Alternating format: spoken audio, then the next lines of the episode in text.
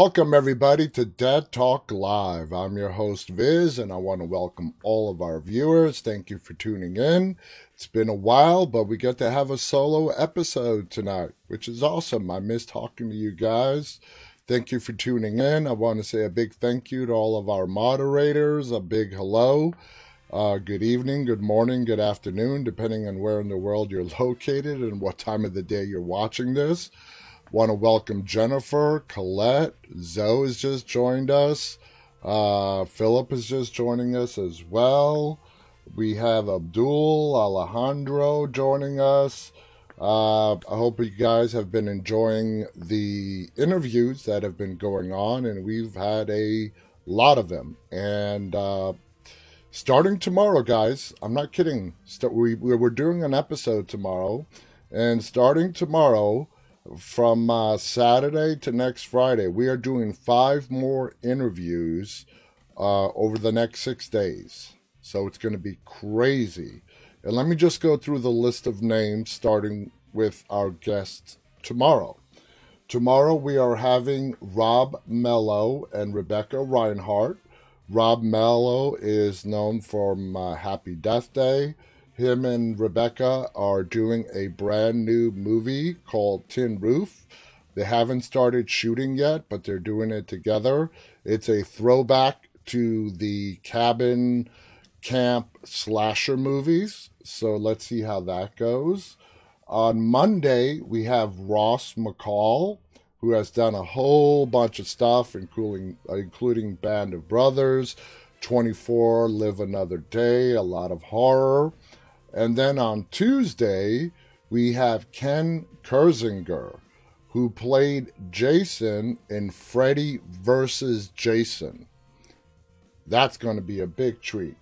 And then uh, Wednesday, we have writer director Damien Leone. Damien Leone wrote and directed the terrifyingly gruesome movie called Terrifier one of the scariest clown movies you will ever see. Uh, if you want your share of blood, guts, and gore, and you have not yet watched Terrifier, that's where to go to. Okay? And if you like creepy clowns, with without a shadow of a doubt, hands down, Terrifier has the freakiest clown I have seen. It makes Pennywise, any of the other clowns you might have seen, look like child's play compared to the clown in Terrifier. And this guy who uh, plays the Terrifier uh, is an absolute nut job, to put it mildly. Now, moving on. Uh, Friday, Thursday, we have no guest yet, but that might change. Friday, we have a real special treat. We are having the very young and talented star of the upcoming movie, The Djinn, the demonic genie movie that we've uh, shown trailers of uh, right here on Dead Talk Live. Uh, Ezra Dewey. Ezra has also been in a number of episodes of Criminal Minds, so I'm very familiar with Ezra. Uh, very talented young man. I believe he's going to be starting high school in the fall, and he already has a leading role. And as a Father's Day treat, and this is a, a huge Father's Day tweet, a week from this Sunday on June 20th, we're doing a show on Sunday, June 20th. Michael Satrazemis is coming back to uh, talk about this uh, season of fear. I know it has not uh, officially aired on AMC yet. It is available to AMC Plus subscribers. I did watch it. It is phenomenal. Uh, Michael Satrazemis, of course, is the executive producer and director of Fear the Walking Dead. Michael Satrazemis is an amazing person in the Walking Dead universe. He has been with the franchise since day one of The Walking Dead. Uh, started out as a camera person, moved up to director of photography, and then moved up to being a director. His very first episode that he directed is the infamous Look at the Flowers episode on The Walking Dead when Carol has to shoot Lizzie. That was his directorial debut. And ever since then, uh, him, Greg Nicotero, when they were back in uh, uh, exclusively working on just The Walking Dead, they would both swap who would be shooting the premieres and the finales. And then you have, of course, Rosemary Rodriguez, who is also a big director on The Walking Dead. But it would basically be Satrazemis or Nicotero that'd be filming the big, directing the big premieres or finales in The Walking Dead. Michael has officially gone over to Fear The Walking Dead as of uh, season four of Fear the Walking Dead when they really cleaned house when Morgan came over, introduced us to all the characters that we know now on Fear of the Walking Dead. They brought in new showrunners and Ian and Andrew. Michael Satrazemis made the move from The Walking Dead onto Fear. But Michael Satrazemis is just so loved and popular in the Walking Dead universe that he still occasionally, because Fear the Walking Dead is shot in Texas, but he does go to Georgia every now and again and direct a special episode for The Walking Dead. You know, that's how much he's well, he's a phenomenal director and they they want him on still on The Walking Dead. Why wouldn't you? Uh, but anyway, this finale of Fear of the Walking Dead that is going to drop officially on AMC for everybody this Sunday if you guys live across the pond in the UK, Ireland, and whatnot, for you guys, it's going to premiere on Monday.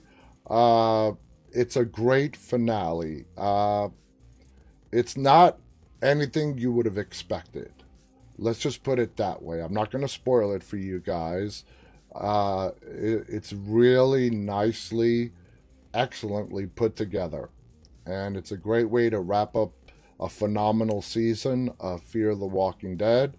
And now, having watched all 16 episodes of this season of Fear the Walking Dead, I can say with uh, a fair amount of certainty, at least for myself, that this past season, will it will officially be the past season on Sunday, of Fear the Walking Dead is probably one of the best seasons in the Walking Dead universe.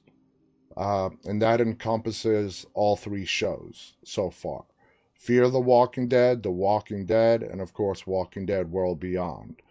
It's better than seasons three, four, five of The Walking Dead. Remember, season five is when The Walking Dead reached its peak, averaging around 15 million viewers per week. Uh, I can say for me personally, this season, season six, that is going to officially end on Sunday, of Fear the Walking Dead, is I would put it as number one for the entire franchise. No question about it. I mean, there has not been a single episode this season on Fear which you could call a very, very slow burn, uh, a wind up to an upcoming episode. They were all brilliantly done, action packed, exciting, awesome storytelling. I mean, on and on and on. So don't miss it, guys. If you don't have AMC Plus, please tune in this Sunday and watch the finale of Fear the Walking Dead. If you have not been watching Fear the Walking Dead for several seasons and you don't really want to start at season one or two or three, uh, the best place to start would be the beginning of season four. That's when we really get introduced to the bulk of the new characters that we have on uh, currently on Fear the Walking Dead. That would be my advice. If you've never watched Fear the Walking Dead and don't necessarily want to start at the beginning, uh, I would start at season four. But start from the beginning. You're, you're not going to regret it. Go all the way up to this current season that's about to end, and you will absolutely fall in love with Fear the Walking Dead. So let's see who's joined us. Braden Novak has just joined us saying hello. Hello, Braden. Thank you for joining us. Tina is also with us. Colette is joined us as well. Furla has joined us. Eden, John, Lulu. Welcome to all you guys. So that's what's coming up over the next week. Uh, Michael Satrazemis is going to be our guest on Father's Day, June 20th. So we have a lot of guests coming up over the next week, starting tomorrow. We're taking Sunday off. And then next week is going to be packed full of guests. So, with that being said, we have not done any horror news. God, I can't even remember the last time we went over the latest horror news. Uh, so let's just get right to it. Let's talk about some uh, the latest horror news that is out there and uh, see what's going on in the horror world. So, to start off with, let me go back to the beginning here. Yesterday was a brand new, this is not the beginning yet. Here we go. Yesterday was a brand new episode of Clarice. Uh, as you guys who watch me know, I'm just in love with uh, Clarice. Michael Cudlitz, is awesome. Rebecca Breeds, who plays Clarice, is phenomenal. The entire cast, uh, Marnee, who, play, who plays Catherine, the entire cast is just brilliant. Jane Atkinson, who plays Ruth Martin. Yesterday was episode 11, and there's only going to be 13 episodes. So we only have two episodes left. And uh, this has not been, I would definitely not classify Clarice as a slow burn show. It has been gripping with each and every episode. So they're getting closer to uh, the truth behind who is behind uh, all these sinister murders and conspiracy. We actually find out it's somebody, of course, with a lot of power, a lot of money, and uh, a lot of influence over politicians in Washington, D.C. So, yesterday's episode of Clarice was called Achilles' Heel. Agent Starling sees a face in the composite when Clarice season episode 11 exposes the Achilles heel. Now, Achilles heel could almost be called the quote unquote I told you so episode. After half a season of knocking down Agent Starling, brilliantly played by Rebecca Breeds, as a rogue, unreliable, dangerous, or mentally unbalanced cop. Almost every character who got screen time this season gets to say their version of We should have listened to Clarice. This bodes well for the investigation, but also for the psyches of her closest acquaintances. In the last episode, yesterday's, Clarice decided Catherine Martin, played by Marnee Carpenter, had to face some consequences, consequences for her actions. The surviving victim of the serial killer Buffalo Bill took his mother hostage, not entirely intentionally, but functionally enough to warrant observation.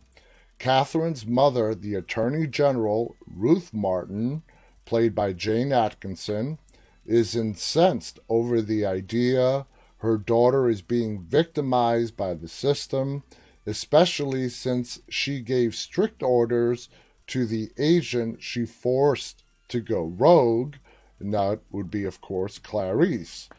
But the traumatized political tool, Catherine, is far happier in treatment with other people who get what she's going through internally for those of you that have not been watching the show but have seen Silence of the Lambs, Catherine Martin is the girl in the movie that survived. It's the girl that Clarice Starling saved uh, before Buffalo Bill had the chance to kill her. I'm glad they brought the character over onto the TV show. And the TV show takes place a year after the Silence of the Lambs events. And we see the extreme PTSD that Catherine Martin is going through. It is the first time in the season she's looked remotely happy, and as she gives all the credit to Agent Starling, we feel a tug of joy as it gets under her mother's skin. Julia Lawson, played by Jen Richards, earned her Nancy Drew decoding ring. Not that such a uh, Bauble was part of the Young Detective series, but the accountant knows the codes. Julia plays the undercover operative role to the hilt, even picking locks and finding last possible moment solutions to postmodern problems. She calls the VICAP team, that's the team under the FBI uh, that is back in the 90s, still brand new. She calls the VICAP team with almost every quarterly hour update on the impending sale of Alistair Pharmaceuticals until they are on the verge of not taking her calls.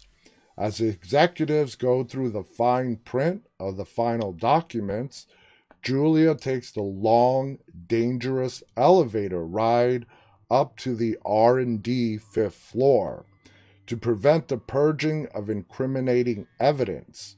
It feels like reverse Stockholm syndrome, and after a while, much of the viewing audience is rooting for her to get caught. I wasn't. Uh, what she did was absolutely courageous, uh, and she went above and beyond. Uh, the FBI was telling her, "Stay low. You've done enough. They're look. They're they're watching you." But she went up there anyways, and she got the documents that they needed to pursue this case. I really thought she was going to die and they were going to kill her. They took her, they caught her, they were escorting her out of the building uh, at gunpoint uh, just before Clarice and the VICAP team showed up just in time to save her life. Now, Agent Murray Clark, Nick Sandow, once again plays the unsung hero of the episode, bringing much needed humor as he notes Julia's Herculean efforts to help the FBI. Quote, somebody help her. She's faxing the Gutenberg Bible one page at a time. He commands through a beeper. Phone and tossed office supplies. Agents Esquivel, Lucca de Oliveira, and Shaan Tripathi, the awesome Kal Penn, get most of the cleanup work during the episode. This is a tough job, mostly because they are usually playing catch up, and Starling doesn't always fill them in on all the details. I'll tell you when they're out of here, she says, even when it's not out loud.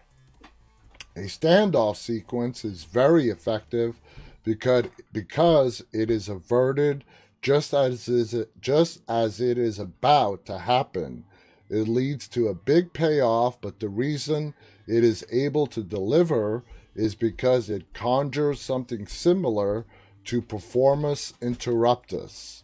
Every cop, every security guard, and even the assassin who got through the VICAP security have their hands on their guns. And the guy in the suit cuts in just after the holster gets emptied. But while the chambers are still full, the episode opens with Clarice transposing the usual suspect's profile into one which fits a conspiracy, but most obvious perpetrator doesn't fit the composite. Clarice has been chasing a series of human monsters throughout her short career, but encounters a different breed of sociopath in Alistair's CEO, who we got to meet for the first time yesterday. Uh, the character's name is Nils, Nils Hagen, played by Peter McRobbie. She might have seen it coming if it were if it were the internet internet age, CEOs top of the list of preferred jobs for psychopaths. You know, if you think about it, that's kind of true. It's probably hadn't been uh, collated at the time, but Joe Hudland almost gets exonerated when he is revealed to be only one brushstroke on the artist's rendition of the face of the conspiracy. To sum this up, basically, the CEO of this big, huge pharmaceutical company, it is revealed yesterday that he is the psychopath, narcissist that is behind the killings. And basically, they have been killing women who have been involved in a, in a clinical trial that has had not so good side effects on the people in the trial. To conceal that effect, which some of those effects include birth defects and whatnot, they have been killing the women who were about to turn whistleblower. Uh, Hagen is very curious about Clarice's relationship with his son Tyson, uh, played by Douglas Smith, the man who the man who started a pharmaceutical monolith is one tiny warehouse with one tiny warehouse has issues with women. But the problem might be because has sorry, but the problem might be because he has dinner plans. This article is just written kind of really out of whack. He admires Kronos, the god who ate all of his sons. Um, uh, and the son remaining, of course, was Zeus. The uh, then they go into the Equal Opportun- Opportunity Employment Commission, in which uh, Ardelia Mapp, played by Devyn Tyler, are filing a complaint against the FBI for racial discrimination. So basically, it was a great episode. Uh, you got to watch it from the beginning to really follow what's been going on. Uh, the finale is just two weeks away. So if you haven't been watching Clarice, uh, it it def it got renewed for season two. It is currently on CBS. Season two of Clarice is going to go to Paramount Plus, which used to be known as CBS All Access. So that's definitely another one to check out. Clarice is just awesome. Now, Fear Street. We are going to be having a guest from the Netflix trilogy that is going to be debuting in early July. That's called Fear Street. Uh, I'm not yet ready to announce the guest, but we are going to be having a guest from the trilogy. This is a very highly anticipated trilogy that's coming out on Netflix next month. Now, Netflix is banking on Fear ruling the street this summer. The streaming service has unveiled the first trailer for Fear Street, a trilogy of films that will debut one week apart in July and which are based on the R.L. Stine series of novels. The trilogy takes place at three different time periods 1994, 1978, and then it goes a little further back, 1666, and kicks off with a group of teens in 1994 discovering that the terrifying events that have haunted their town for generations may be connected.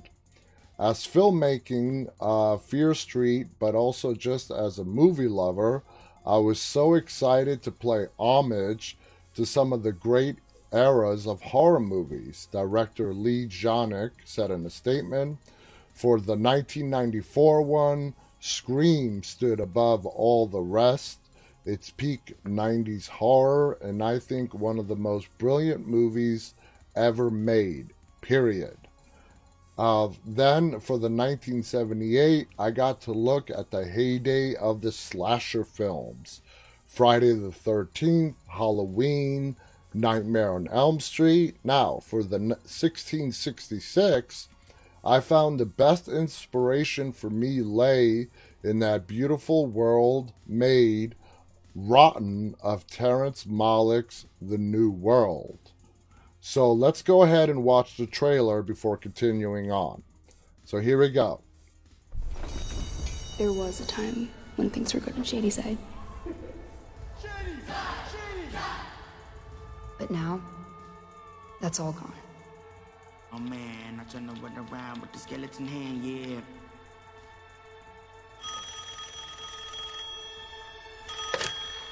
Hello? Still alive. Who is this? It's happening again.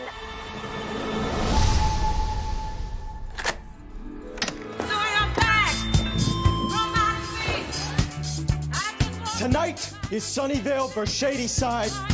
Red versus blue, good versus evil. We commence commencicate color!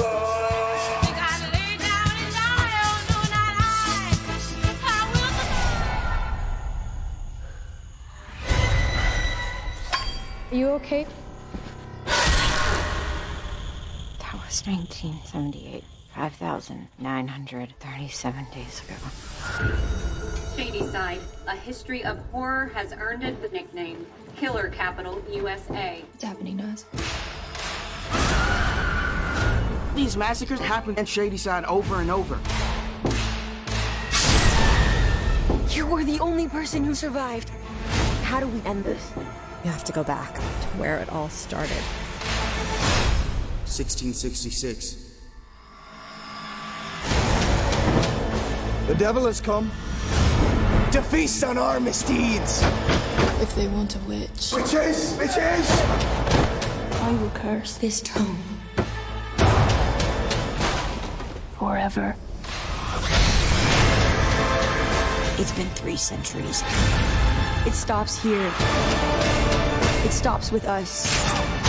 Who the hell was that? How should I know? She was hot! The bitch seemed normal. Amazing observation. Your best chance is to run from this place. In Shadyside, we're all cursed. The devil is in me. Can you since you're fighting these things? Try not to die. Welcome to the suck.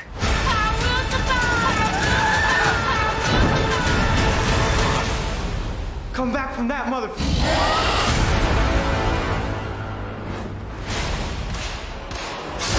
Now, that looks really good. You gotta admit, that looks really good. And I mean, how often do we get to see three different movies in a single trailer?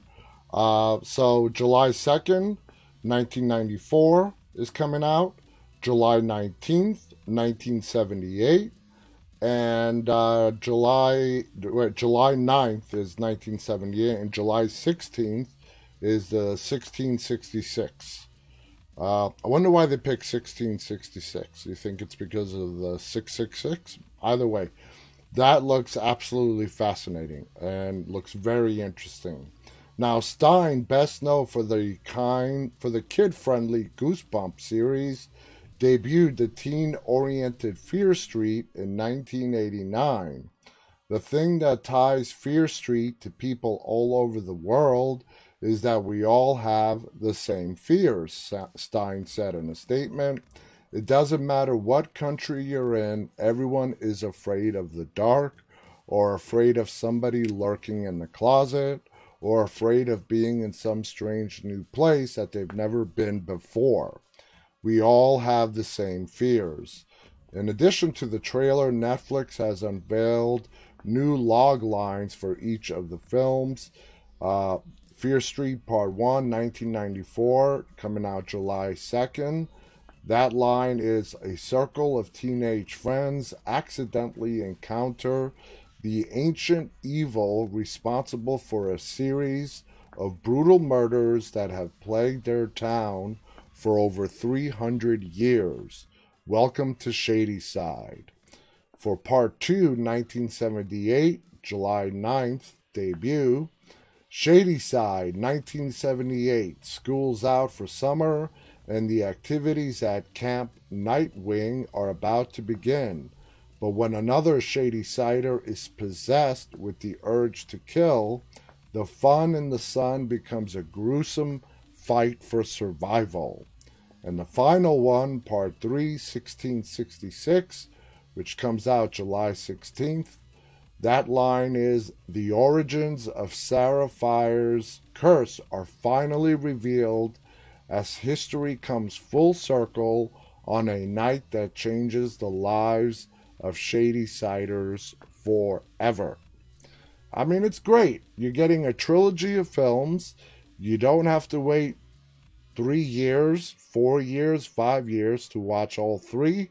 You can watch them all in the same month. So I like that. I like that new concept that Netflix uh, is doing. And uh, like I said, this has been highly anticipated for a while now, and I think it's going to be one of the biggest hits over the summer. But we have to wait and see. Now, Night House, a horror film that, that breaks the rules of jump scares, gets a release date. So before we read anything about this, it's called Night House. Uh, let's just go ahead and watch this trailer. No, we're going to mute the ad and we're going to patiently wait. There we go. Oh, hi, Owen. So that is the husband. He took the boat out on the lake. He took a, a handgun that I didn't even know that we owned.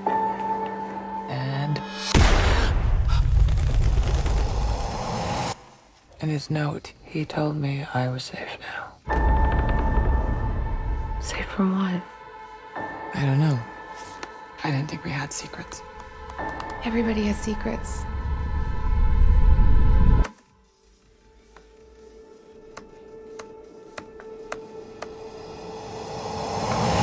Stalker. They all look a, a little bit like me, but not quite. Stop it. Nothing you find is gonna help you. I think he knew my husband. There's something you should know. What was he building?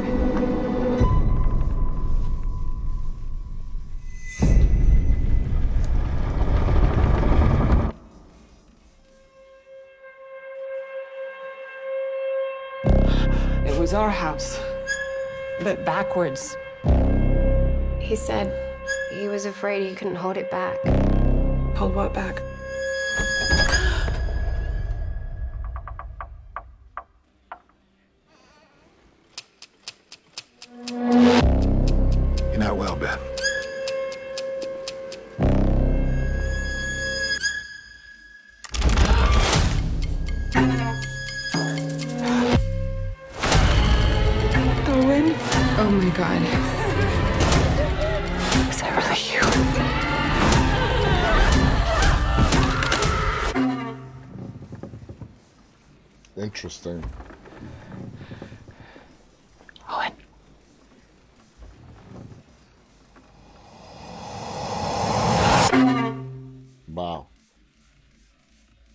That's uh, very interesting. We got a little bit of uh, the paranormal in there, and uh, it looks like her husband was a psychopath. So, if you're after a horror film that doesn't hold back on the scares, look no further. Following its festival success at Sundance in January, The Night House was praised by critics for its chills and central performance from Rebecca Hall. She's, she's, just an amazing actress. The film, directed by David Bruckner, follows a widow who begins to uncover her recently deceased husband's disturbing secrets. Uh, going by the reviews, the film is a horror movie of the mind and the heart, with David Ehrlich saying that it breaks the rules of jump scares. According to IndieWire critic, it features a jolt that seems to last for 15 seconds. Collider's Perri Nemiroff says uh, Bruckner told the audience ahead of the film's premiere, your reaction will come down to what you find most frightening the idea that ghosts exist or the realization that they don't. Excitingly, the film has a UK uh, release date. It will be shown in cinemas from August 15th. When is it coming out here in the US? The Night House also stars Sarah Goldberg, Evan Jonigkeit, Stephen, uh, Stacy Martin, and Vondie Curtis Hall. So I'll be looking out for that one as well. Colette and Lindsay both say it looks good, it looks cool, it looks very interesting and cool. So let's keep moving on. Ah, here we go. Slow and Scary wins the race in defense of slow burn horror. Now, slow burn horror, for those of you that may not know, because they seem to have a term for everything these days, is a movie, in my opinion, the way movies should be done, taking their time in storytelling and character building, uh, in particular horror movies, to uh, a nice build up and a reveal in the final, what, 15, 20, 30 minutes. But anyway, that's what slow burn horror is. Now, sometimes slow burn horror films are just what the doctor ordered because horror isn't just horror. There are many different subgenres in this multi, in this multifaceted type of film, and I'm not talking just slasher, home invasion, found footage, or body horror. Horror offers comedy, gore, action, and social commentary, but it can also offer something else a nice, slow burn, creeps up on you build up. I don't understand why every fan of scary stories doesn't love this kind of film. I am a part of many horror groups on social media, and I know from experience that many fans hate slow burn horror. I don't. I mean, they despise it. They don't even refer to it as slow burn. It's more commonly referred to as boring. Listen, I mean, these are horror fans. I'm not saying they're not, but uh, they just want to see the kills, the blood, the if you're into the supernatural, doors start slamming and closing disembodied voices right from the beginning instead of appreciating a good story being told. And often the same people who dislike slow burn horror will post repeatedly begging for film recommendations that will really scare them because nothing does. While I can't say that I have loved every horror film I have watched in my lifetime, I do love some films in every subgenre and I have a special fondness for a slow and steady burn. Now, I'm sorry, but I really don't hope they. I really hope that they don't create a horror subgenre that is just called slow burn. To me, that would be ridiculous. Uh, it goes on to say, when it's done right, a slow burn film gets under my skin and fills me with dread. As an example of the type of film I'm referring to, let's talk about a dark little flick called The Witch. Very popular film. It's a love it or hate it type of movie without a doubt, and I am firmly in the love it camp. The first time I saw it, I was on the edge of my seat for the entire 93 minute running time, feeling more and more uneasy throughout. It's a very different sort of movie, filmed in black and white and using only natural light and candles. It's set in the 1600s, and the dialogue is early modern English, making it sometimes difficult to understand. But the story of William and Catherine and their children, Thomasin, Caleb, Mercy, Jonas, and baby Samuel, is tense and compelling. When the family is banished from the Puritan colony, they set up a house in the woods and their lives unravel. I found myself caught up in the story right away, wondering if Thomasin was really a witch, feeling Catherine's anguish at the sudden, shocking loss of her child, uneasy every time Black Philip the goat was on the screen. There is nothing wrong with a good old fashioned slasher flick loaded with shallow characters that will be sliced into bloody bits by the end of the film. But really, there is nothing scary about that. And I gotta totally agree. The creeping dread that the witch brought upon me is far outweighed the giggly, campy horror of the Nightmare on Elm Street sequels, for instance. I'm firmly, totally on board with this guy. That does not mean I don't appreciate the Freddy franchise. I saw the original uh, Nightmare on Elm Street on opening night in a theater and loved it. In fact, I generally found the first film to be scary, but the sequels did not thrill me. I may watch them for fun, but I don't turn to them when, when I am in the mood for something that will give me goosebumps. Slow burn horror films are the stuff nightmares are made of. Session 9 is another great film, slow building, filmed at the Danvers State Asylum in Massachusetts. It tells a story of a group of men hired to clean up asbestos from a crumbling mental hospital. Oh yeah, I remember that one. That was that was really good. Slowly each man starts to experience strange things including discovering recorded psychiatric sessions with a patient who exhibits multiple personalities. During the ninth session, an extremely disturbing personality named Simon brings our story to a horrifying and hair raising finale. Session 9 is filled with creeping suspense and great acting performances by David Caruso Larry Fes- Fessenden, and Paul Golfile. Golf, sorry.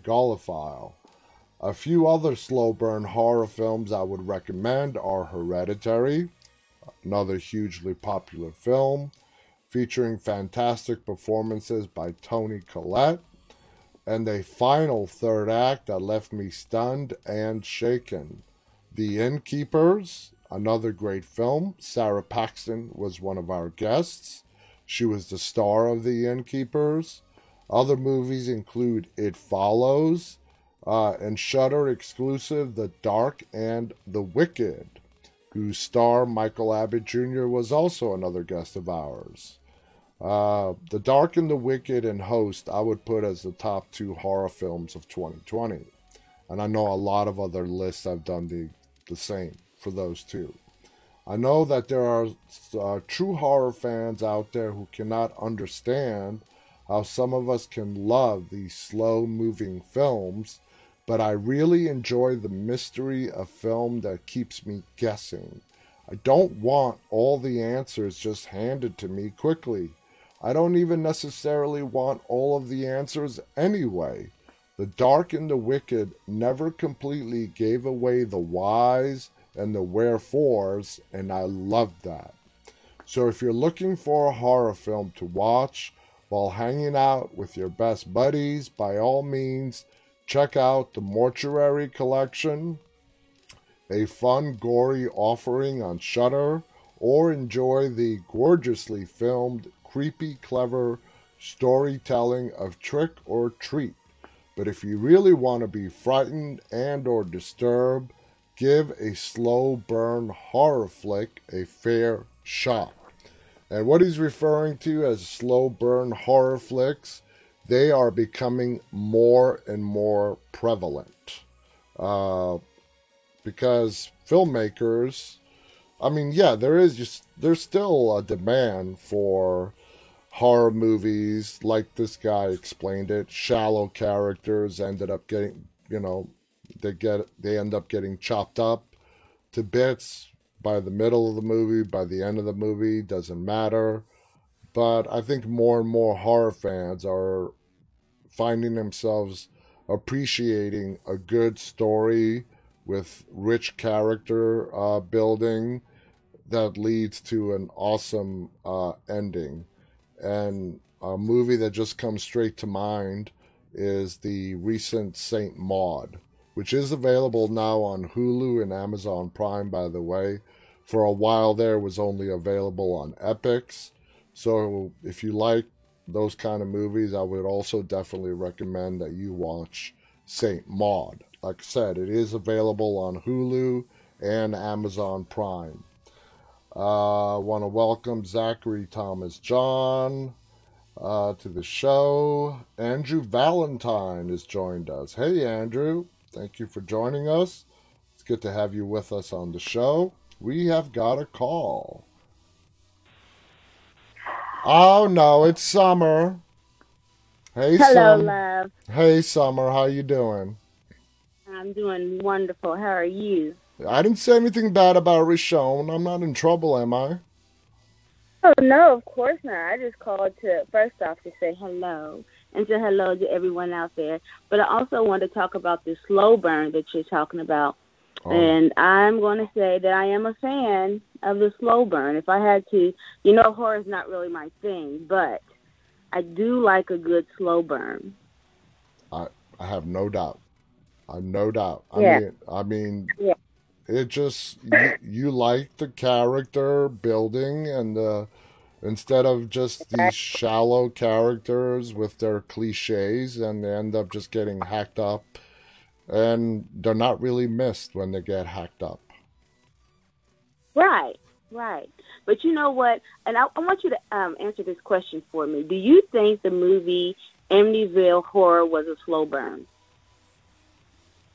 Ooh, that's a tough question. Uh, no, no, because No. no, I would I would say no, because not because of the lack of character building, but because the s Mhm. the scariness of the movie pretty much starts right away. Okay. Not because of a lack of character building. It had plenty of character building, but the the scary moments, uh, they just start pretty soon after the movie starts. Yeah, yeah, okay. I'm gonna have to watch it again. I just remember going to the movies. I've seen it at the movies four times, and most of the time I had my eyes closed, the hand, my hands over my eyes. But I just remember that the dad in the movie just kept getting darker and darker Yeah. as the movie progressed. He was being possessed. He was being possessed. Yeah. because he looked Um. exactly like uh, in the movie, and actually in real life as well. And they did this on purpose in the movie. The um, the the the people that bought the house, the dad looked identical to Ronnie DeFeo, which was the guy who murdered his family a year before the Lutz family moved into that house. Wow. Yeah, and they, they Ooh, here just talking about it. I, I I'm with you on the Amityville ho- horror because for me as a kid growing up, what scared me was those red beady eyes. yeah, yeah. That literally gave me nightmares. It scared the crap out of me. How you doing, Summer? I'm doing great. You know, school's out, and even though I'm working this summer, it's cool because it's not school with them kids. So I'm doing pretty good. I cannot complain, and I'm so happy to hear your voice and just to be on the show and be able to call in. So I'm so excited, and you're doing a wonderful job. And I want to say I love you. I love the team, and uh, keep doing amazing things, Viz. You want to come back and co-host with me one night? Of course. All right, then it's a date. course. I want you to come back and co-host with me one night. All right. All right, I'm looking to it. Yeah. All right, well, I'll talk to you later. Yeah, all right. Talk to you later, Summer. Thank you for calling. All right. Bye bye. You're welcome. There you go. That's Summer. Always good to hear from Summer. Uh, so, in the little bit of time that we have left tonight, uh, let's go to our topic, okay? And uh, this is not an entirely new topic. Uh, we've discussed it before, but we're going to go into a different way with this one, and that's basically zombies. Of course, zombies, hugely popular. Uh, as I enjoy zombie movies very, very much.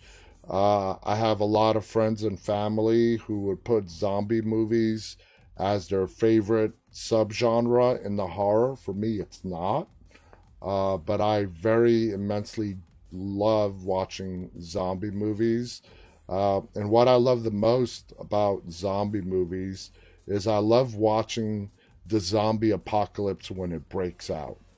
Uh, we have seen it so many times in different movies, World War Z, just to name one, when it just happens so quickly and civilization falls apart so quickly.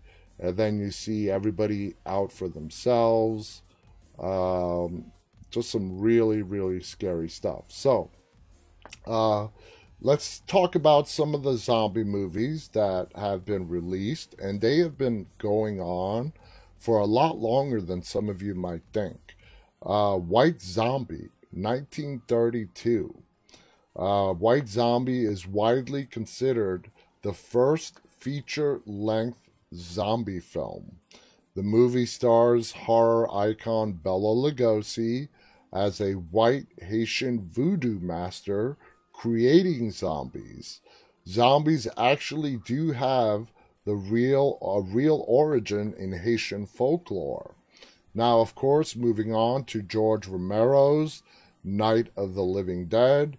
George Romero is the granddad of all modern day zombie films.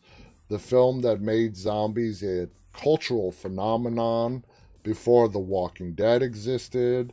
And make no mistake about it, uh, I don't think there would be a Walking Dead if it wasn't for George Romero's uh, Dead movies.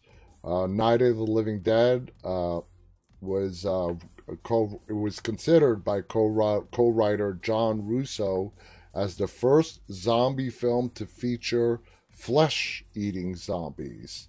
Uh, though because the word zombie isn't used in the film, they're referred to as ghouls and that's something we've also talked about in the past. Uh, there are some movies like World War Z where the term zombie is very much used, but in other zombie movie universes like The Walking Dead, uh, Night of the Living Dead, it's just that the word zombie does not exist, and that's why it's not used. Now, 28 days later, love that film. It really introduced us to the rage zombie the zombies that can run and can be all over you in a split second. Uh, the, this film took a gritty indie film and looked at how the zombie apocalypse b- could break out. It was uh, written on the screen for by Alex Garland. Developed the film after having an idea that zombies. What would it be like if zombies could run? Up until that point, zombies were just slow, snail moving creatures. And for me, it took the idea of uh, making zombies actually run, uh, you know, create human, to- human totem poles, come crashing over walls like we saw again in World War Z, and took it to a whole new terrifying level. Uh, he took that concept uh, of the film with uh, the producer Andrew Macdonald, who loved the idea. He took a very real world approach to the zombie origins, having it be the result of a virus that spread into a pandemic, something that is particularly timely for what the world has gone through, especially now in the last year and a half. The zombies and the film were heavily inspired, again, by George Romero. Dawn of the Dead, the remake, all right? We're not talking about the original, the remake, the 2004 Dawn of the Dead, which is a really good remake. Uh, probably the best remake of uh, George Romero's original Dead movies. Zack Snyder pulls off an impossible task by making a, like I said, a pretty damn good remake, continued the concept of running zombies, evolving them from the original George Romero film. The zombies in the film are representative, uh, herd and a collective mentality, a theme carried over from the original film. There is no established origin in the film as to where uh, the virus might have come from. If you guys remember A Night of the Living Dead, when they were watching uh, that television and they were watching those news uh, people, they were spreading all sorts of reports that this breakout might have been the result of a passing comet that did a flyby near the Earth, and that could be possibly where this virus might have come from. Now, also, Shaun of the Dead, you know, uh, comic, lighthearted. I would not really call it a f- full blown comedy, but a very lighthearted zombie, for lack of a better term. Um, you know, it's a great movie and it's become a cult classic and it's definitely earned its place among some of the great zombie movies out there. Just uh, the sheer fact when the world is falling apart, a group of survivors, they want to go to their local pub because that's where they feel safest. Just that theme alone is absolutely hysterical. Uh, the film does pay homage to the origin of the zombies from the original Night of the Living Dead. Through a radio broadcast heard briefly in the film, you can hear about an object falling from space before the later reports of the dead coming back to life. I'm just keeping an eye on the time, which we don't have much of. Let's just go through the rest of this list. Zombieland, another lighthearted horror, you know, uh, zombie movie. Maggie, a very, this is an underrated film with a great and heartbreaking performance by Arnold Schwarzenegger. It's, Maggie was really a good movie. Uh, Overlord, uh, The Dead Don't Die, Army of the Dead. Now that's pretty recent. Uh, if you guys want to check it out on uh, Netflix, it's another zombie effort from director Zack Snyder. So there you guys have it a mixture of uh, light-hearted uh, zombie movies, serious zombie movies going to the George Romero days, and then, of course, you know, running zombies as opposed to snail crawling zombies. Which terrifies you the most? For me, I would, if I was going to be in a zombie apocalypse, I would want it no other way but to have the slow crawlers. Because if you have over a dozen running zombies coming up your ass, that's it. You're done Well, You're done. You're done. There's no way to there's no way to survive that. Anyway, guys, we are out of time for tonight. Thank you so much for tuning in.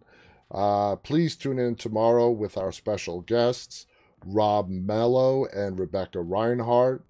Uh, it's going to be a treat. We have a slate full of guests all next week check us out and you'll see who is upcoming if you missed the beginning of our show.